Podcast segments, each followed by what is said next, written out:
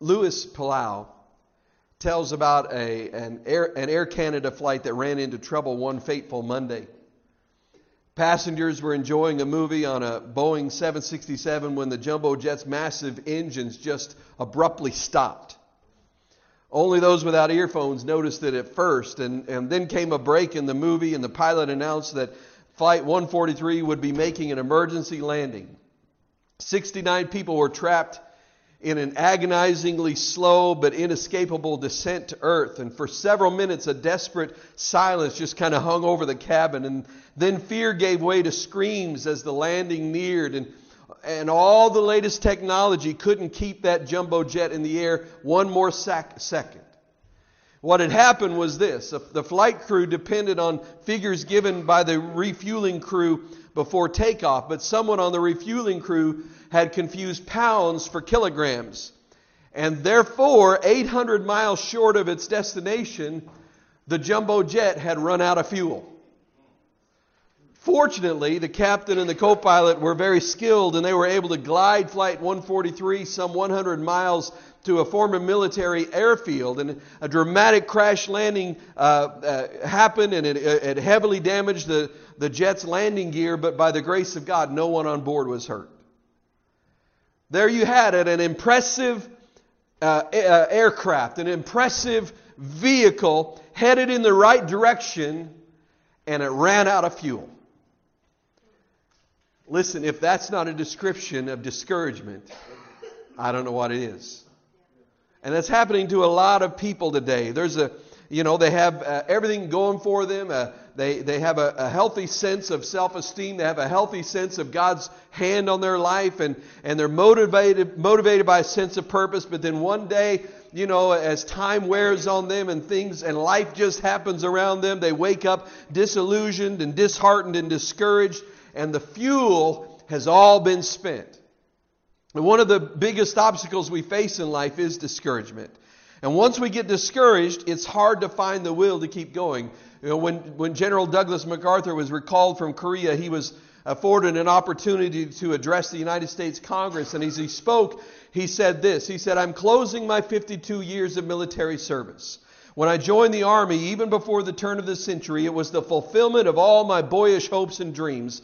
The world has turned over many times since I took the oath on the, on the plain at West Point, and the hopes and dreams have long since vanished.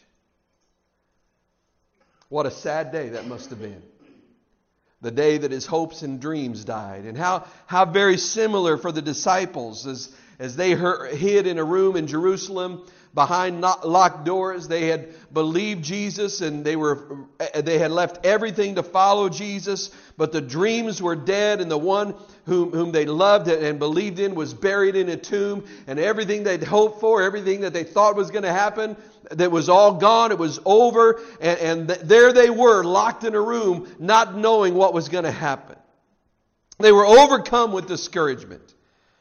Jesus' most vocal follower, Peter, he had denied him, he had deserted him, and he had run for his life. Today we're going to look at how Peter dealt with his discouragement and how he was able to overcome it. The first thing I want to talk about, though, because it's important for us to understand it, is the cause of discouragement. Discouragement is caused by unmet expectations. You know, we, we become discouraged when, when we don't meet our expectations. Any of you have ever had a moment in your life when you didn't measure up to your own standards? That ever happened to you? Everybody's in here. We, we get discouraged when we don't meet our expectations or, or when, when life doesn't meet our expectations. Does anybody have, have ever had life not measure up to what you expected it to be? Or, or we get discouraged when other people don't meet, the, meet our expectations. Anybody else uh, have anybody in your life that has, has disappointed you and didn't live up to your expectations? And maybe worst of all, we get discouraged when God doesn't meet our expectations. Because that happens, because sometimes our expectations are wrong. We act as though we, you know, we live in a cause and effect world and that things are supposed to turn out a certain way. We believe that if we continue to do A, that eventually the result will be B. But sometimes, how many of you figured out life doesn't always work that way? Life is not like a math equation Although I've seen some math equations they're doing in the new math that uh, maybe it's more like life than I thought. I don't know. But you know what? Parents often become discouraged. You know, many moms and dads do everything they know to do. And yet, in spite of their efforts, their children just don't turn out the way that they expected. Or, or, or there, are, there are people that, that married couples that they become discouraged because they go into a marriage with, eh, eh with eh, and they believe that they, they have a certain set of expectations and, and it just seems like that marriage is never going to never going to bring the joy that they hoped for in their life. Or, or you know, ministers, pastors, eh, they're also vulnerable to discouragement because sometimes it seems that our efforts have no impact on the life of the church. So we, we pray, we study, we preach, we visit, we plan, but we just don't see any visible results. When things in life don't go the way we expect them to go, it's hard not to resign ourselves to long term discouragement. You know, it's, it's a little bit like the young man. You may have heard about him. He went to see a fortune teller, and uh, she, she studied his hand and told him, she said, You will be poor and completely miserable until you're 41 years old. And he said, Well, then what will happen? Will, will I become rich? No, said the fortune teller. You'll always be poor, but you'll become so accustomed to it that you'll no longer be miserable. well, you know what? Peter dis- experienced discouragement when Jesus died. There's no question about that. He was discouraged because Jesus' death destroyed Peter's ex- expectations of how Jesus should establish his earthly kingdom. That's why I said earlier that sometimes God doesn't live up to our expectations. It's because our expectations are wrong. And Peter, he had these certain expectations. He, he expected Jesus, especially after he rose from the dead, he expected Jesus to, to, to form an army and to rise up and throw the Roman Empire out of Jerusalem and to, and to raise Israel back to the state of its former glory as a kingdom. And he thought Jesus would, was going to establish his earth, earthly kingdom. But he was also discouraged because during that whole time, Peter, uh, he failed to meet his own expectations. L- listen to what Peter said to Jesus. And listen, I believe he meant it with his whole heart. But he said to Jesus, he said, Even if everyone else deserts you, I never will. I think he meant that. I think he believed that that was true. He had that set of expectations on his life. And, when Peter uh, said this, Jesus told Peter, He said, Peter, I hate to tell you, but this very night you're going to disown me three times. And Peter's response to that in, in Matthew 26, he said, Even if I have to die with you, I will never disown you. You know what the problem was? Peter put a lot of faith in himself. Too much, in fact. And when Peter failed to meet his own expectations, he, he became discouraged. And, and so, es, in the essence, that's the cause of discouragement failed expectations, that we do what we believe is the right thing. We, we keep going, we, we, we try to see these things happen, and then our expectations become are unmet. And, and, but if we will examine our expectations closely, we'll often find that they're unrealistic. Because if you're like me, you know, my, I don't meet my own expectations, but, and that's because sometimes I expect myself to be perfect. Anybody ever face that kind of deal where you think you think you should be able to handle everything that comes your way? You ever, you know, maybe when you get a little bit older, you figure out, hey, this is, this is not how, not how it's going to work. But but when we have this this these unrealistic expectations, then we we set ourselves up for discouragement. So that's the cause of it. But let's look, second thing, let's look at the characteristics of a discouraged person. When we become discouraged, we tend to follow certain predictable behavior patterns in, attempt, in an attempt to overcome or to deal with our discouragement. The first thing that, that we do, and you'll see this all the time, is we compromise when we're discouraged. You know, in the 18th chapter of John, when the soldiers came to arrest Jesus, Peter drew his sword and struck the, the, the high priest servant's uh, ear. He, he, he tried to kill him and he cut off his ear. It always kind of makes me laugh a little bit because how do you swing at somebody's head to kill them and all you get is the ear? I mean, I keep thinking, how could he? How did he even miss the shoulder? Anything else? But it's like I've got to get him. so there goes his ear. Well, you know, he didn't. But that's a side note. But, but in doing that, in, in pulling the sword out and attacking that guard, Peter compromised the teaching of Jesus. Everything that Jesus had said about nonviolence and non-resistance was completely disregarded. And instead of listening to what Jesus had told him to do, instead of taking that all into account, what Peter did instead was he took matters into his own hands. By the way, Peter doing that proves to me that he really did mean what he had said, but he didn't really understand what Jesus was trying to do. Of course, he took matters into his own hands, and of course, his plan didn't work.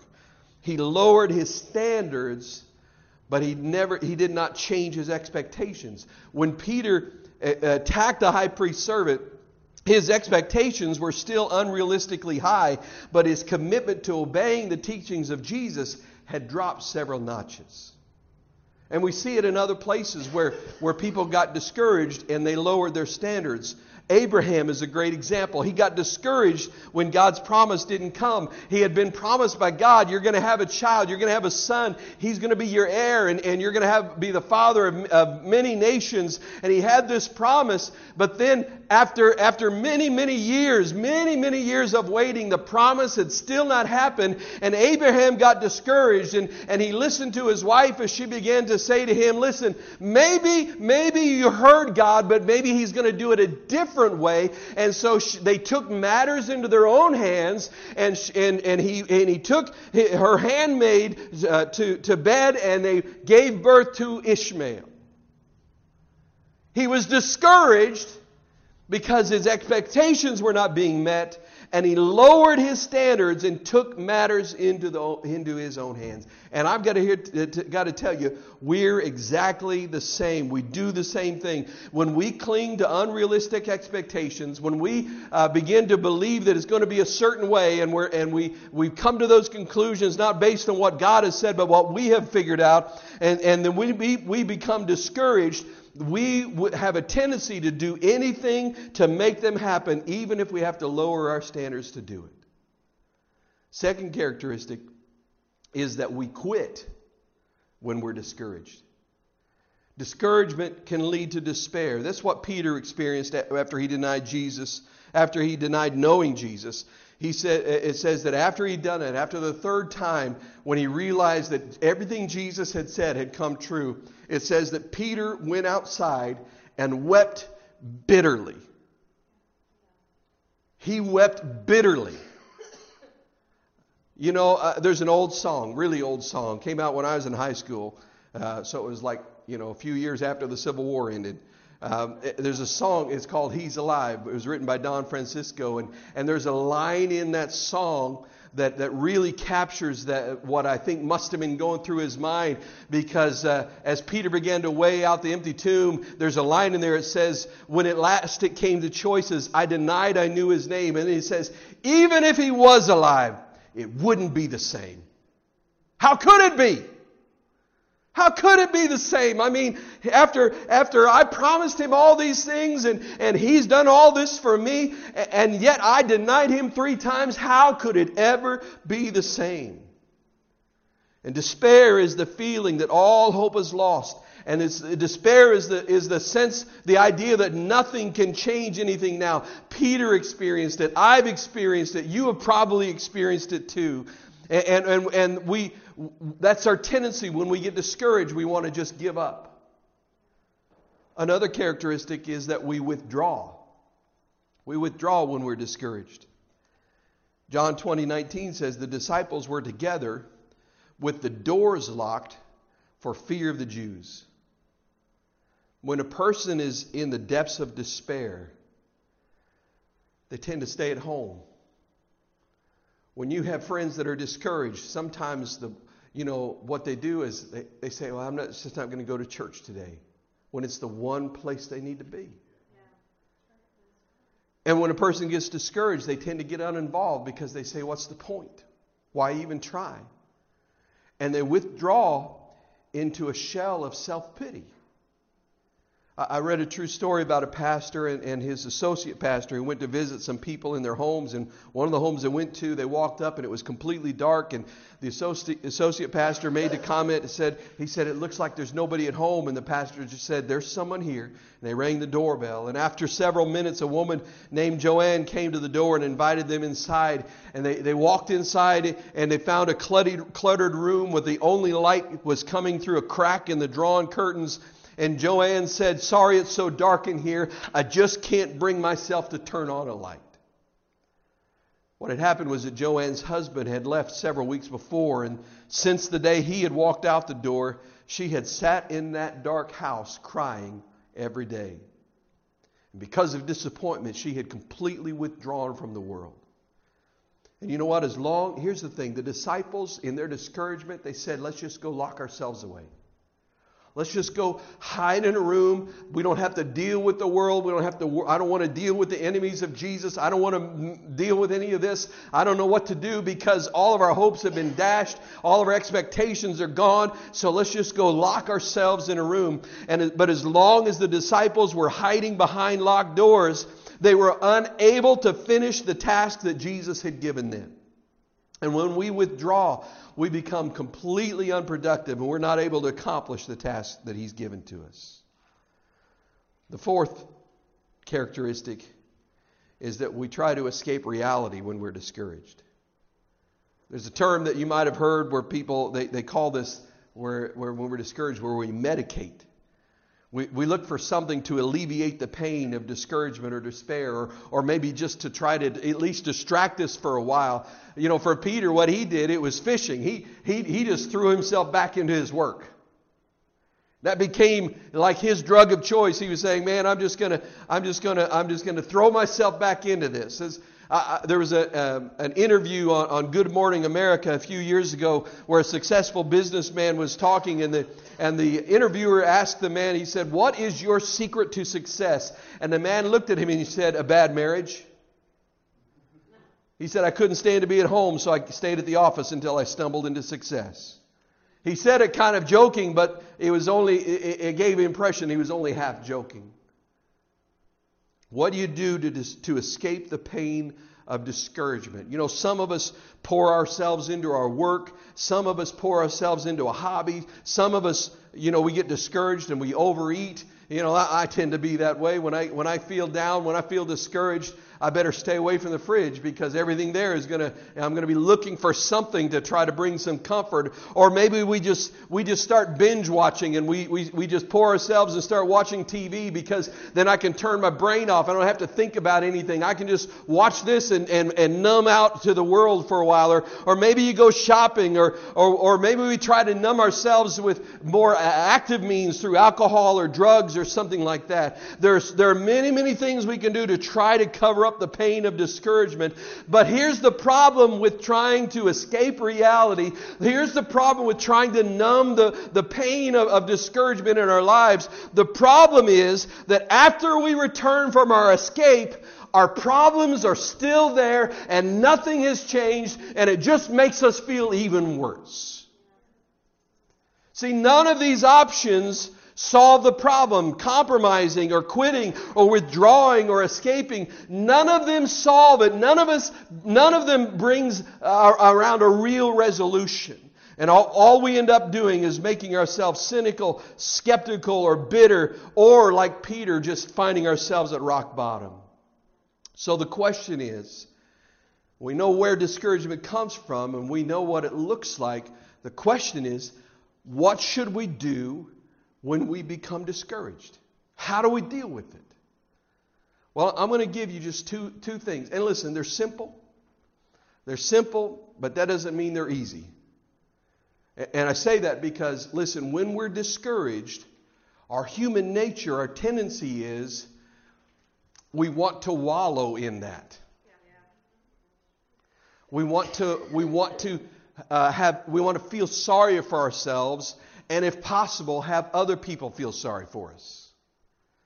And so it's a real challenge for us as to, to, to look at what Peter did and to understand the, the impact that this can have. We have to be willing to say, I'm going, I'm willing to let go of the pain, I'm willing to let go of the discouragement, I'm willing to let go of these things, and I'm gonna I'm going to find a cure for this. But here they are. The first one is, is this, and, and these are not rocket science.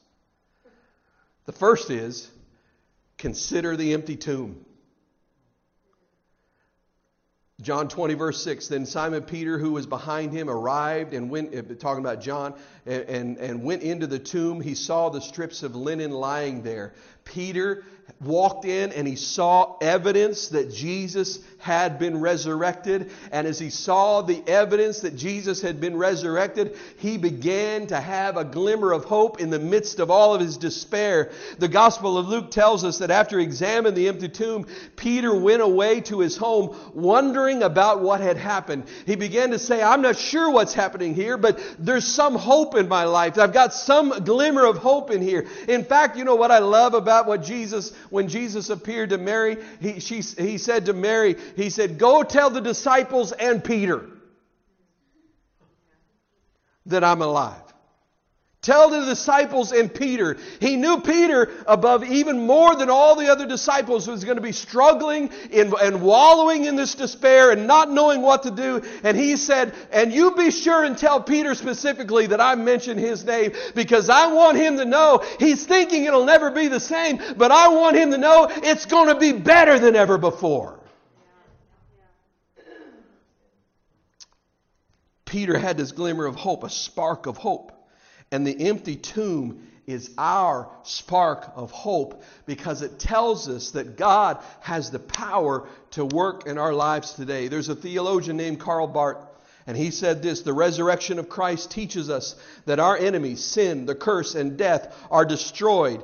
And listen to this. He said, they may still behave as though the game were not decided, but ultimately they can cause no more mischief. We still have to reckon with them, but we need fear them no longer. And listen, if death has been defeated, what other problem, what other foe could we have in our life that we have to worry about? If death has been defeated, what's the worst that anybody can do to us? The empty tomb reminds us that no situation is hopeless. Because Jesus said, Listen, you think it's over. You think it's done. You think that the cross ended it all. But I'm here to tell you that I am alive now. And the cross didn't end anything. The cross started something new. And it begins to give us hope and realize, helps us to realize that because the tomb is empty, we have hope no matter what our circumstances may be. And Peter began winning the battle against discouragement when he encountered the empty tomb. And whatever the source of your discouragement is, remember the resurrection. Consider the empty to- tomb. Go to the cross and remember that Jesus died for you. He loved you that much. But don't stay there. Then walk over to the empty tomb and say, He is now alive. Not only does He love me enough to die for me, but He is powerful enough that I don't have to fear anything, including death. It's proof that Jesus has power over sin and death. And He has the power over anything that we may face. So, first, consider the empty tomb. The second step to curing discouragement, I like this, is to expect the unexpected. Because of the empty tomb, we can expect the unexpected. John 21 4. Early in the morning, Jesus stood on the shore, but the disciples did not realize that it was Jesus. I mentioned that Peter went out fishing. He threw himself into the work and he was out there with other disciples. They said, Hey, if you're going fishing, we're going to go with you. And they're out there early in the morning and, they, and they've been, been, been fishing all night long. And Peter and, and were out, they were all out there and they'd spent the night but had caught nothing. And early in the morning, a man standing on the shore called out to them, Do you have any fish? They said, No. And then that stranger told them to throw their net on the other side of the boat and they would find some fish. Now, I, I can't, I have to think that at that point in time they began to think, wait a minute, is, is I've heard this before. Because this is this is this has happened before for them. And I, may, I, may, I, I can't help but imagine they begin to think, could it be? Well, there's only one way to try to find out. So they did what he said, and they threw the nets on the other side of the boat, and they were and they were unable to haul in the net because of the large number of fish. And in that moment, John, all of John's suspicions were, were confirmed, and he said to Peter, "It's the Lord." And that was all Peter needed to hear. He could not wait for the boat to get, uh, get to the shore. The Bible says that he jumped in the water and he swam to shore. And Peter had gone to sea that night to fish, but he never expected to see Jesus. He never expected Jesus to show up, and he certainly didn't expect him to show up and do something like that. And Peter was beginning to learn an important principle, and that is because Jesus is alive, we need to be ready for the unexpected. You know what? You never know when Jesus is going to surprise you with a miracle. You never know when Jesus is going to show up. You may be on your way to leave flowers at a tomb. You may be out fishing. You may be in a prayer meeting. You never know when He will surprise you with a miracle. You might be like the, the man who, who lay for 38 years beside the pool of Bethesda and who was convinced that it was useless to hope for a miracle because he couldn't, couldn't get into the water when it was stirred. You may be like the disabled man who sat in front of the temple gate day after day after day after day begging for money when what he really wanted was to be healed healed. You may be like Lazarus who died thinking that his closest friend was not there to comfort him the, in the hour of his death. You may be like Martha who thought that God waited too long to show up and now her brother was dead and it was too late. You may be like the woman at the well whose search for love had led her through a series of failed relationships. You may be like Peter who made mistake after mistake after mistake and who in a moment of weakness deserted the one whom he loved more than any other. And all of these individuals have one thing in common, and that is they reached the point of being discouraged, and then in that moment when they least expected it, they had an encounter with the power of God. Many years ago, a young Midwestern law, lawyer suffered from such deep depression that their friends decided it was best to keep all knives and razors out of his reach. He questioned his life's calling. He questions, questioned the prudence of even attempting to follow through. And during this time, he wrote this He said, I am now the most miserable man living. Whether I shall ever be better, I cannot tell. I awfully forebode I shall not. But somehow, from somewhere, this man received the encouragement he needed and the course of history was altered because he didn't give in to his discouragements. His name was Abraham Lincoln. Some of you here today may be feeling overwhelmed by discouragement. Maybe it's your job, maybe it's your family, maybe it's your marriage, maybe it's your financial situation. It could be anything. And maybe you're here and you're asking yourself, why should I keep on? What's the use? Why don't I just quit? I'm going to answer that question for you. The reason not to give up the tomb is empty. The tomb is empty. Jesus is alive today and he's at work in your life. And because the tomb is empty, you need to get ready for the unexpected. Because you don't know when he's going to show up. Let me tell you, this morning, after 21 years of prayer, our, our, our beloved Debbie she saw a miracle take place that, that she had longed for and hoped for and prayed for, but I guarantee she didn't expect it was going to happen. And certainly not that way. I was told that when she saw me up here praying with him, that she told somebody, My son's praying with the pastor. She was shocked. She was amazed. She was wonder. She was uh, stand, stood there looking in, and in wonder at that all. We don't give up because the tomb is empty. And because the tomb is empty, we can expect the unexpected. You never know when Jesus is going to surprise you with a miracle. And, and, and, you know, we look at life and we, we realize we can't control the, our lives. It's not a simple cause and effect. Maybe we can't get the results we want when we want them. But you know what?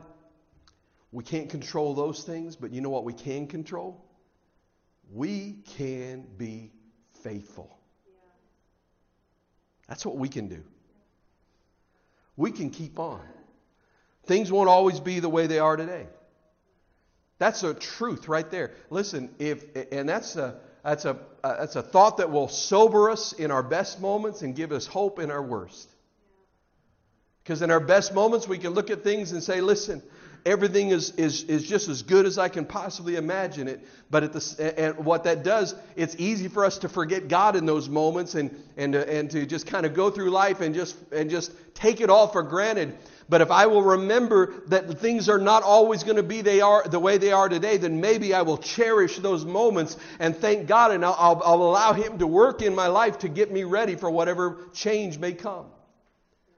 But in my worst times, it becomes a lighthouse on the shore in the fog of discouragement. Because in my worst times, I can look at, at my life and say, listen, it is as bad as it has ever been. But this I know Jesus is alive, the tomb is empty, I can expect the unexpected, and things will not always be as they are now. And because the tomb is empty, we can expect the unexpected. Would you bow your head? Father, I come to you in the name of Jesus.